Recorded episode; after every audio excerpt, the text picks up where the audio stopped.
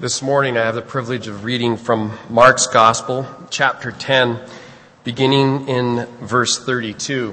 Uh, if you have your Bibles, I invite you to turn there with me, and the words will also be here on the screen behind me as well.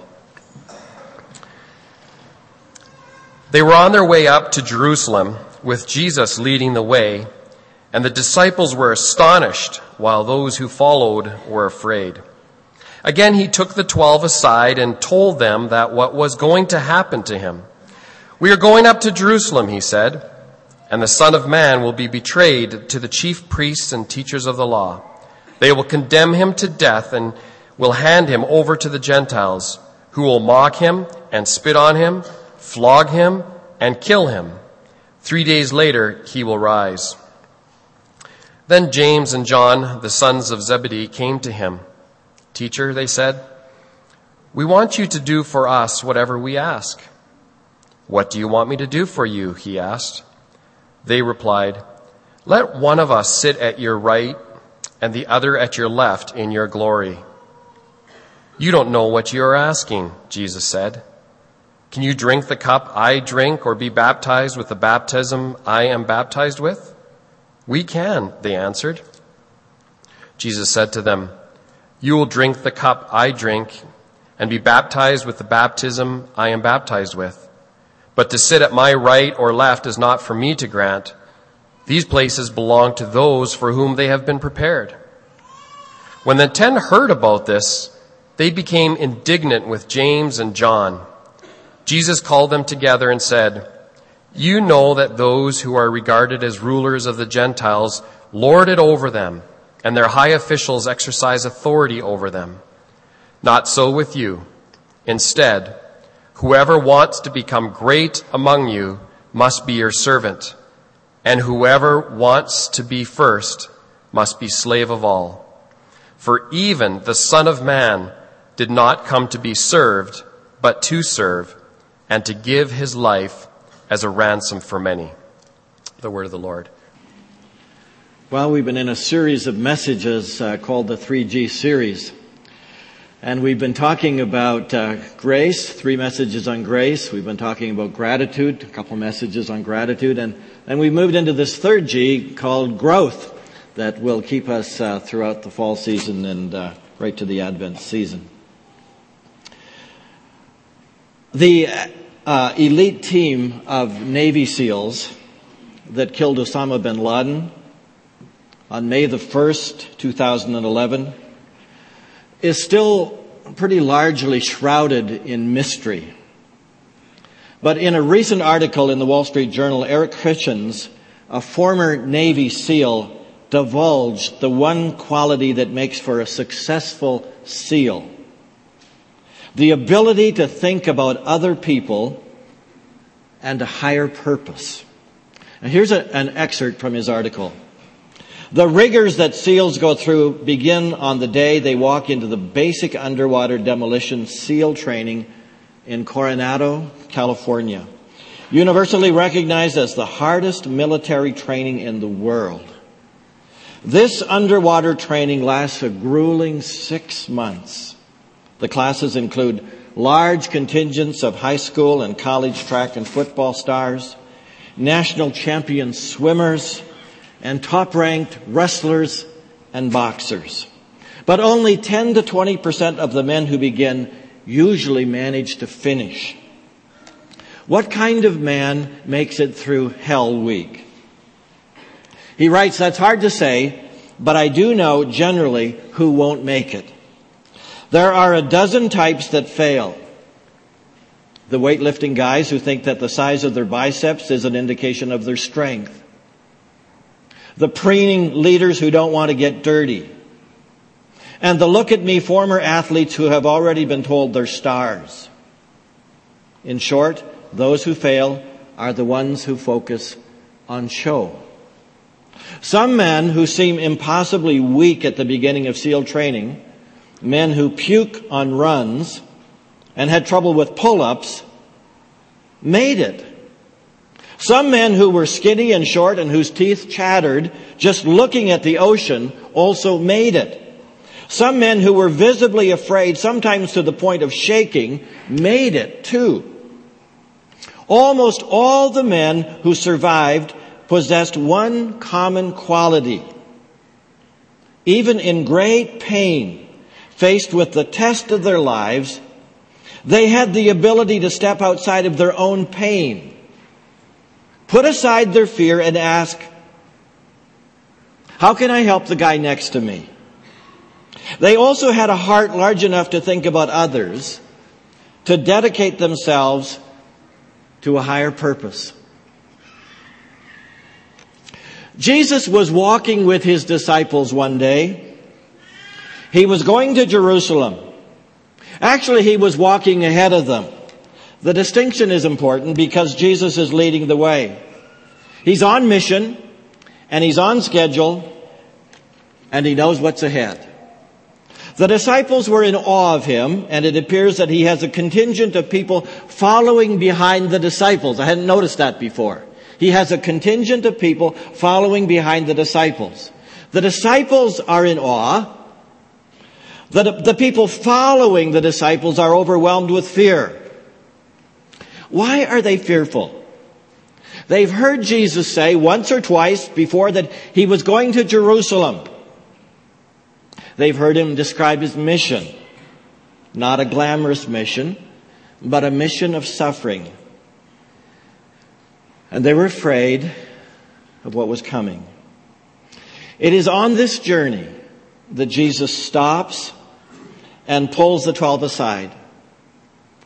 The more I read the Gospels, the more I am struck with this burden that Jesus carries all through his ministry. It was the mission that weighed so heavily on his heart. Perhaps he needed to talk about it as a way of saying, guys, this is heavy. This is so heavy. You, you can't imagine what I go through with this. My mind constantly thinks of Jerusalem and the cross that is before me. Perhaps he needed to say it often because the twelve didn't process this stuff very swiftly. They didn't want to hear. They didn't want to believe. They didn't want to deal with that. Perhaps they didn't want to know. This was just such uncomfortable talk. It is in this context that James and John make one of their biggest ministry blunders. we all make mistakes. Don't we wish, probably most of us, that we could reverse some of the things that we've done in our lifetime? and have a little wisdom in, in some of the decisions that we've made in the past. And friends, sometimes you just have to, you just have to give yourself a little grace and say, we all make mistakes. We all wish we could change some things in the past, but time just marches on. I wonder if James and John didn't look back years later and shake their heads at themselves and say, how did we ever get into this situation? Into what? Well, in this walk to Jerusalem, after this announcement by Jesus that coming very quickly would be a betrayal, and he would be handed over to the religious teachers who would mock him and spit on him and flog him with a whip and kill him. My, is this insightful? Is this descriptive or what? He knows it all. He describes the end to a T. Jesus calls it. Jesus knows what is ahead, but he keeps going. Into that context, James and John embarrass themselves. Teacher, verse 35, they said, We want you to do us a favor. What's your request? He asked. They replied, when you sit on your glorious throne, you know, we want to sit in places of honor next to you, one on your right, right and one on your left. Jesus said to them, you don't know what you're asking. Just like little kids, they say, hey dad, hey dad, just say yes, just say yes. You don't have, you don't have to hear the question, just say yes. They ask for permission ahead of time. Talk about being presumptuous. They felt they deserved seats of honor. I'm, I'm so glad that none of us ever worry about things like that. We never worry about the corner office. We never worry about first in the food line. We never worry about having first uh, a choice of something that's on the menu. Are you able to drink from the bitter cup of suffering I'm about to drink? There's a sadness in his voice. Are you able to be baptized with the baptism of suffering I must be baptized with? Anytime you see the word cup in the New Testament, it's always a picture of life or it's a picture of death. One of the two. Nevertheless, James and John say, oh yeah, we can do that. We can do that. We are with you. They are entering the role of a Navy SEAL in discipleship, but they have no idea of the high bar that has been set for them. Embarrassing moments in ministry.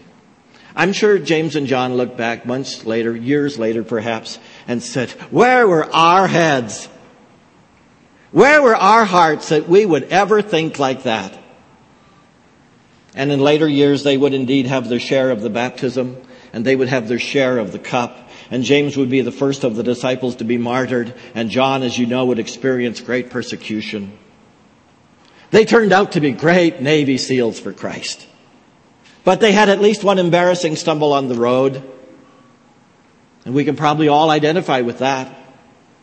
This conversation must not have been all that private because verse 41 says that the ten others disciples heard what James and John had asked. And they were happy. no, no. They were indignant. Maybe they were indignant because they hadn't thought of asking the question themselves. Oh, James and John thought of that question. We didn't think of that. They got ahead of us. So the teacher, our Lord, finds a teachable moment. We have a congregation of young parents. Young parents are finding lots of teachable moments these days as you care for your children. Don't they ask the best questions? Don't they ask the toughest questions? Don't they ask the strangest questions? Like, Gamma, do you love me the most? That was a recent question. Gamma, do you love me the most? Now there's a teachable moment. We have them all the time. Teachable moments. In fact, if you come to the scripture with that heart every day, if you come to the scripture with that heart every day and you say, Lord, I'm going to read your word today. I'm going to take some time to be in your word and I just want to hear you today through your word. Would you teach me? almost without exception, you will become aware as you read of some teachable moments that Jesus is going to share with you. You'll have a nugget that stands out. You can write it down. This is where God is impressing upon me today. Listen to this, verse 42. So Jesus called them together. He's getting them ready for a teachable moment. Huddle up, guys. This is seminary education back in the day of Jesus. This is theological education before it got formalized. Huddle up, guys. Let's take a break. Want to know something? You know that the rulers in this world lord it over their people, and officials flaunt their authority over those under them. But among you it will be different. Do you think he winked at James and John? But among you it will be different. Whoever wants to be a leader among you must be your servant, and whoever wants to be first among you must be the slave of everybody else. And listen to this. Even the Son of Man came not to be served, but to serve others, and to give his life as a ransom for many. Can I speak to some of these embarrassing moments in life? When we kind of forget about this great lesson that Jesus is teaching us and we, we get preoccupied. Here are some of the lessons that we're constantly facing. Number one, the unity of the body comes through serving others. The unity of the body comes through serving others. A good reason to super serve somebody or some body, some body of Christ. interesting article yesterday in, in, the journal, if you happen to catch it, the interview with uh, Reed, coach of the Eskimos. This year has been a remarkable year, not just on the field, but it's been a remarkable year in the, in the locker room. Because these 44 guys have come together in ways that they haven't in the past seven years. They've come together and they've come to be friends with one another. And one of the tributes that Kavis Reed gives is the fact that they began to serve one another. We've gone back to the Eskimo way, as he describes it. And that is serving. Serving in our community, serving others, thinking of others. James and John's embarrassing moments produced some consternation and indignation from their fellow disciples. I mean, what they did didn't do anything to cement a good working relationship. And these guys who'd been in the, in the locker room for over two years had walked together, traveled together, eaten together, played together, suddenly faced division because someone plays the who's the greatest card. Do you love me the most, Gamma? The decision of James and John to request permission to sit on Jesus' left and right is no different than making a decision to vote the rest of the disciples off the island. It's survivor at its best. You do what you have to do to get to the top. The toughest part of servant leadership is releasing the I, getting our ego out of the way. What a journey to deal with the egos that lurk inside of us. Where did I ever get that? That bent that the world should revolve around me and my needs and my preferences and my wants. Jesus said, You have no idea. You have no idea what you're asking. You're thinking about yourselves. But don't you realize that my mission runs right through the cross? The mission isn't about your comfort. Do you really want my mission? The unity of the body is absolutely precious. How do you find the unity? One of the very best ways is to serve the body. Put others first. Put preferences and egos aside and just serve the body. It's amazing what this does for momentum and for the blessing of God. And friends, you do it very well. You do it very well here and you see how God honors that. Never take that unity for granted. And I'm not scolding when I say that. I just, I'm just saying it's so precious.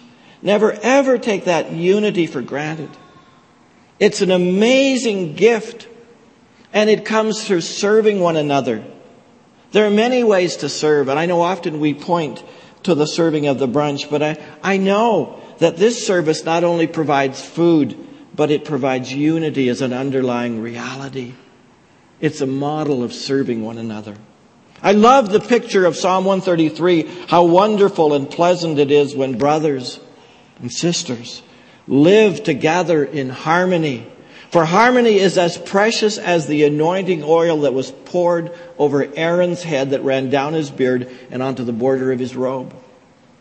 The unity of the body is greatly enhanced through serving one another. It's amazing what happens when we serve one another. There's a, there's a sense of unity. Secondly, lesson two is the lesson of team. The lesson of team. Serving produces a team. Jesus said, but among you, it will be different. No lording it over. No flaunting authority. Among you, it will be different. How so? You will be a leader by serving. In his book, None of These Diseases, S.I. McMillen tells about a young woman who went to college, or at least who wanted to go to college, but her heart sank when she read the question on the application that asked, Are you a leader? Being both honest and conscientious, she wrote, No. And she returned the application expecting the worst. To her surprise, she received this letter from the college. Dear applicant, a study of the application forms revealed that this year our college will have 1,452 new leaders. We're accepting you because we feel it's imperative that they have at least one follower. we need leaders. No question about it. However, we need leaders who are able to follow. We need leaders who are able to be team players. If you're not able to follow, you're not willing to lead. One man said, if I don't work in the area of leadership, I'm squandering my talent. Maybe so. But in the area he wants to work, they don't need leaders at the moment. But they need workers. And unfortunately, he's not interested. Have you ever been part of a sports team that had lots of good players, but it was hard to get on the roster because they were all so good? I heard of one fellow that decided to quit after the first game. His dad said, if he can't start, he doesn't want to play. Actually, that's the attitude that prevented him from being a starter. There's something about an attitude there. There's something about being a team player that is so important. When Henry Nouwen, the Roman Catholic scholar, went to serve the L'Arche community in Toronto, a, a, community that is filled with men and women who have uh, developmental disabilities, Many people said of Henry Nouwen, because he's such a profound teacher and scholar, oh, does he really want to do that? He's such a gifted man. Is he not wasting his time? But Henry Nouwen didn't think so. He was training his heart to serve and to think of others and to be in unison with God and in serving the body. He was adjusting his heart so that he could be a better player in God's kingdom. Serving produces a team. We serve wherever God has called us to serve, and in so doing, we learn the joy of team. Well, lesson number three is the lesson of getting your hands dirty. I was reading last night in the Leadership magazine, I came across this little clipping by uh, John Stott. And it, it's captioned, John Stott washes muddy shoes. Latin American theologian Rene Padilla remembers vividly one of his early encounters with John Stott. As you know, John Stott passed away about six months ago. On the previous night, we had arrived in, in a town in Argentina in the middle of heavy rain. The street was muddy, and as a result, by the time we got to the room that had been assigned to us, our shoes were covered with mud. In the morning, as I woke up, I heard the sound of a brush John was busy brushing my shoes. John, I exclaimed, full of surprise, what are you doing? My dear Rene, he responded, Jesus taught us to wash each other's feet.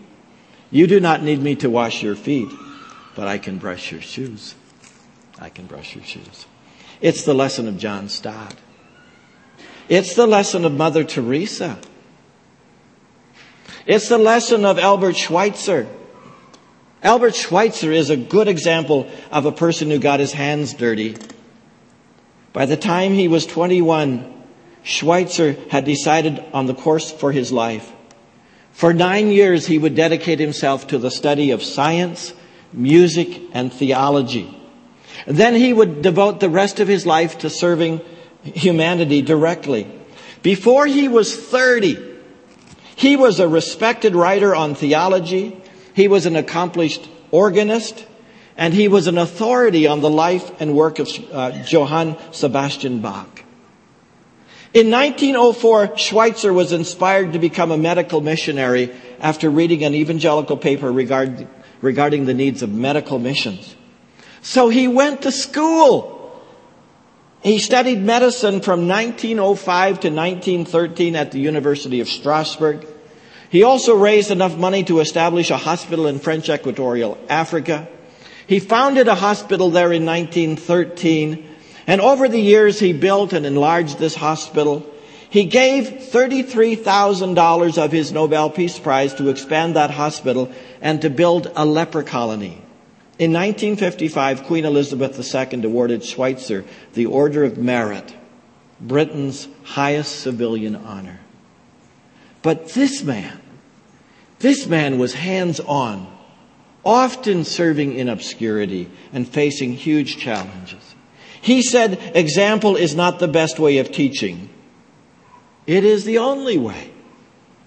Whoever wants to be first among you must be the slave of everyone else. Sometimes, friends, if you have a high profile position in leadership, you have to do some things that aren't high profile. We have some people here at TCC, I've just learned, that are interested in starting a muscle ministry. I asked, well, what is a muscle ministry? The answer is, well, it's not as muscle oriented as you might think, but it's a ministry of helping others by using some of our strength. Somebody needs help moving from one house to another and packing, packing the boxes, uh, boxes and moving them along, and, and, and somebody needs some help with the lawn, or somebody needs some help with snow, and somebody needs help with the, the backyard. And it's, it's being willing to say, well, if you never need somebody there, just call me. Uh, I could help you. So a muscle ministry would be a way to serve. We'll let you know if there's any muscle in the muscle ministry uh, if it takes hold, but thanks to those who are at least thinking about it. It's about those serving in a low profile kind of way behind the scenes. It's true that some ministries are prone to have a higher chance of recognition. Oh, they're always up front. But sometimes it's important also to grab the broom, to grab a table, to help get it all set up to work in the nursery, to do some lawn maintenance, to shovel some snow. All good stuff. Getting our hands dirty to help keep our hearts ready and servant like. I encourage you to find an area of ministry that offers no glamour, that offers no prestige, especially if you're usually in a higher profile area. An area where you can serve in obscurity. Uh, an area that might be a little more demanding physically that may get your hands a little dirty, where we can serve in practical ways. It's just one of the ways we can be a servant to others. We might call it the ministry of the mundane. You know, Jesus took a child in his arms and he elevated the importance of caring for children. He said, Don't ever stop children from coming to me for to such belongs the kingdom of God. You know, we have a lot of children here at TCC. That's our demographic, and we're thrilled about that. That's why we can use a preschool director because there'll be a lineup of parents from our church and from our community come next September who want to have uh, the ministry to their three and four year olds. And, and that will be the storyline of families because we serve the children. And who knows what God's going to do in the community? because we serve the community. Many homes will be impacted for Jesus Christ. The ministry of the mundane. Oh, and it's all around us. Somebody needs some help with a project. A mom or dad gets up a thousand times in the night because a little one is crying. And mom or dad gets up maybe a little grumpy at three o'clock in the morning. But you walk into that room and you see that this is your little girl.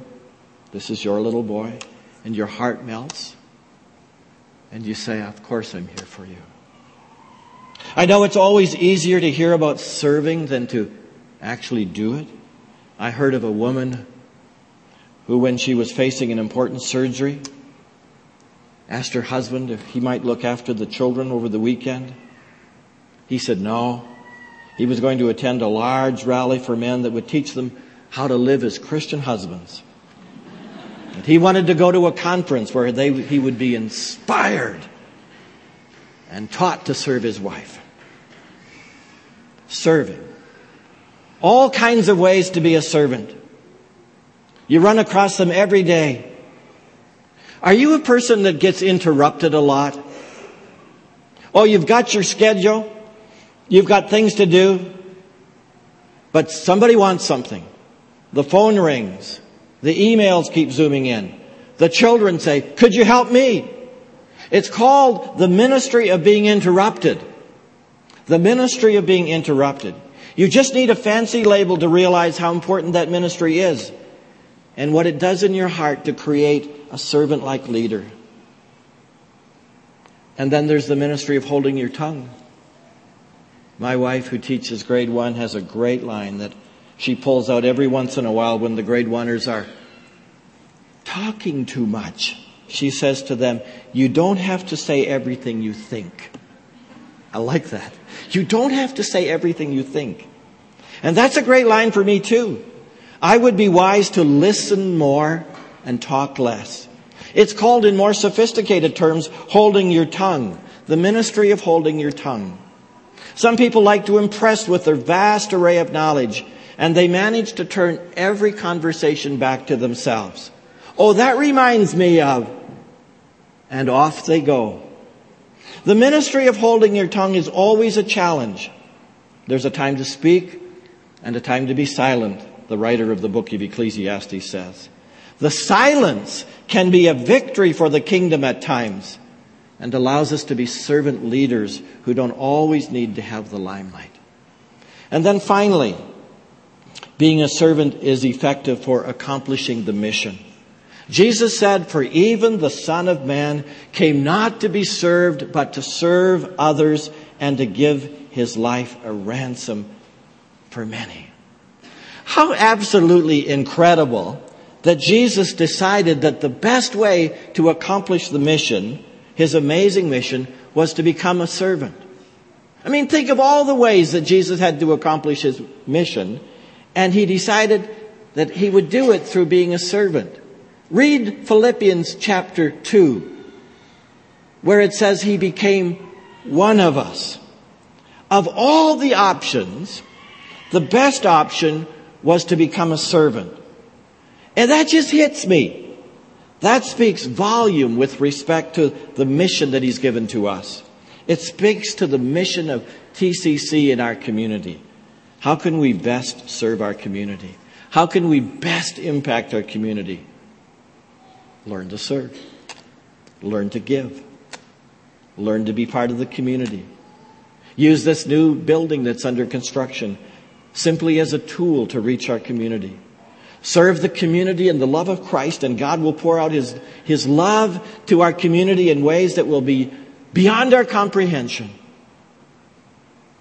And the exciting thing about being a servant is that you can do it anywhere. You pray. You spend time with the Father. You listen. And as we listen and pray and release our ego, we will see the needs. They're all around us.